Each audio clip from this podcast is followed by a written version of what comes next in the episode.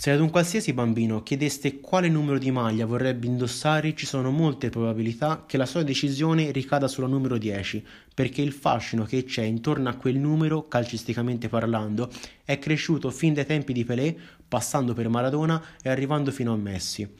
Solitamente al 10 associamo tecnica, estro, colpi capaci di infiammare il pubblico e giocate da far stropicciare gli occhi, a tifosi e non e dato che il 10 è l'essenza del calcio, il primo giocatore di cui ho deciso di parlare in maniera approfondita è Gaetano Castrovilli.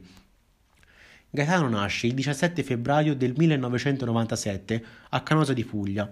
Inizia a giocare in una squadra della sua città e già a 11 anni viene notato dal Bari, che decide di inserirlo nel settore giovanile in cui completerà tutta la trafila fino a giungere in prima squadra, con cui esordisce il 22 maggio del 2015 dopo soli tre mesi dal compimento di 18 anni.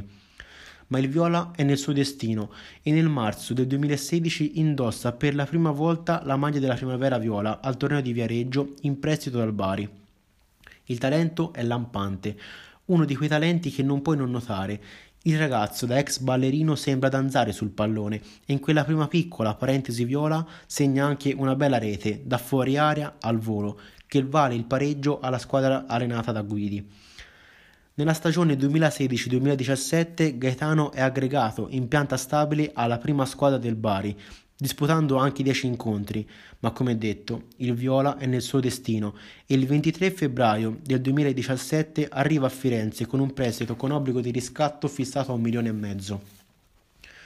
Con la primavera viola giocherà 18 partite, mettendo a segno 7 reti e 9 assist in metà anno. Che talento. La Fiorentina però non lo ritiene pronto e per due anni lo parcheggia in prestito alla Cremonese.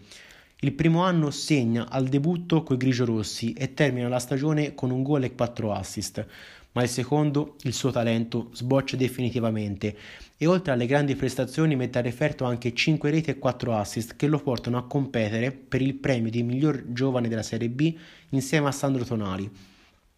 Arriviamo così all'estate del 2019 e Gaetano sembra destinato nuovamente a un prestito. Ma l'allenatore della Fiorentina, Vincenzo Montella, blocca qualsiasi partenza. Il tecnico napoletano decide di puntare sul talento pugliese e lo fa esordire in Serie A a 22 anni, alla prima occasione disponibile contro il Napoli. L'inizio di Castrovilli in Serie A è da favola. Padroneggia il centrocampo viola come un veterano e la squadra si affida a lui. Dopo anni di pochezza, i tifosi vedono finalmente un talento puro in mezzo al campo. Quello che allora era il numero 8 viola, oltre a grandi prestazioni, segna anche tre reti, di cui la prima contro il Milan, alla scala del calcio, a San Siro, stadio in cui anni prima giocava in maniera eccezionale il suo idolo Kakà. Queste prestazioni gli valgono la convocazione di Mancini con la nazionale e l'esordio il 15 novembre del 2019 contro la Bosnia. La stagione 2019-2020 di Castrovilli termina con tre reti e due assist. Niente male per essere alla prima esperienza in A, ma più che i numeri sorprendono la sua classe, il dribbling, la facilità e la spensieratezza con cui gioca. Di solito i giocatori con queste capacità sono poco avvezzi al sacrificio, ma è proprio per questo che Gaetano è un talento che passa poche volte. Lui dà il cuore per la squadra, lui la, se la squadra ha bisogno ripiega, raramente si lamenta con i compagni. Nell'estate del 2020 il grande passo, sceglie la 10. Sì, esatto, proprio quella maglia di cui sono degni pochi eletti. Finalmente a Firenze si vede un giocatore onorare e meritare la maglia che fu di Antonioni, Rui Costa e Mutu fra gli altri dopo anni di disonore. E per dimostrare che non è una scelta avventata, timbra subito il cartellino contro il Torino alla prima giornata e si ripete la giornata successiva ancora la scala del calcio, stavolta però contro l'Inter. Ad ora il suo tabellino stagionale recita 4 reti e un assist. In metà anno ha già più reti di tutto lo scorso campionato. Che crescita per il nostro 10.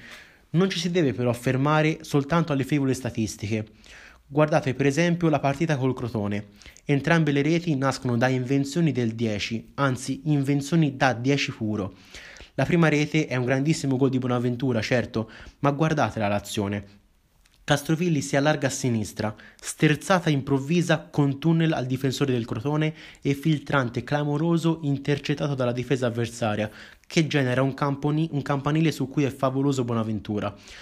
Vogliamo parlare della seconda rete? Certo, bellissima palla di Ribery, freddissimo Vlaovic davanti al portiere, ma la giocata la fa ancora il 10, che riceve il pallone, spalle alla porta, ma non lo stoppa, lo lascia passare scartando l'avversario senza neanche toccare il pallone, prendendo così un vantaggio sull'uomo in marcatura e imbecca meravigliosamente Ribery che poi fa il resto.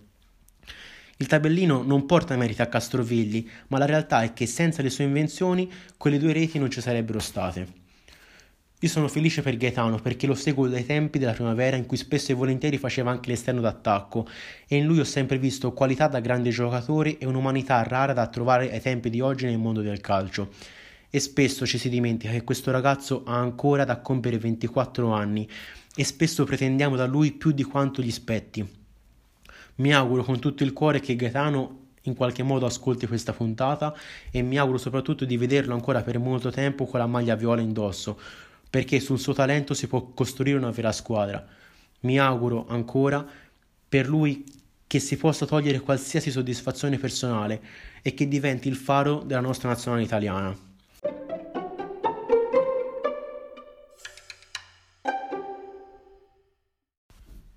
Il primo focus di Podcast Viola è terminato, spero vi sia piaciuta questa idea che ho avuto di parlare del protagonista del focus quasi raccontando la sua storia come se fosse appunto un racconto, dato che già le altre due puntate che faccio mi baso molto sulle statistiche, sembrano quasi fredde, ho pensato che magari cambiare un po' i modi di fare eh, le puntate fosse, fosse carino Fatemi sapere se vi piace questa idea o se preferite che anche il focus si basi molto sulle statistiche eh, o sui dati che trovo su internet. Vi chiedo di seguirmi su Instagram per rimanere aggiornati sull'uscita delle puntate. Ci sentiamo nei prossimi giorni con l'analisi della partita di domenica contro la Sampdoria. Qui da Podcast Viola è tutto. Ciao a tutti e forza Viola!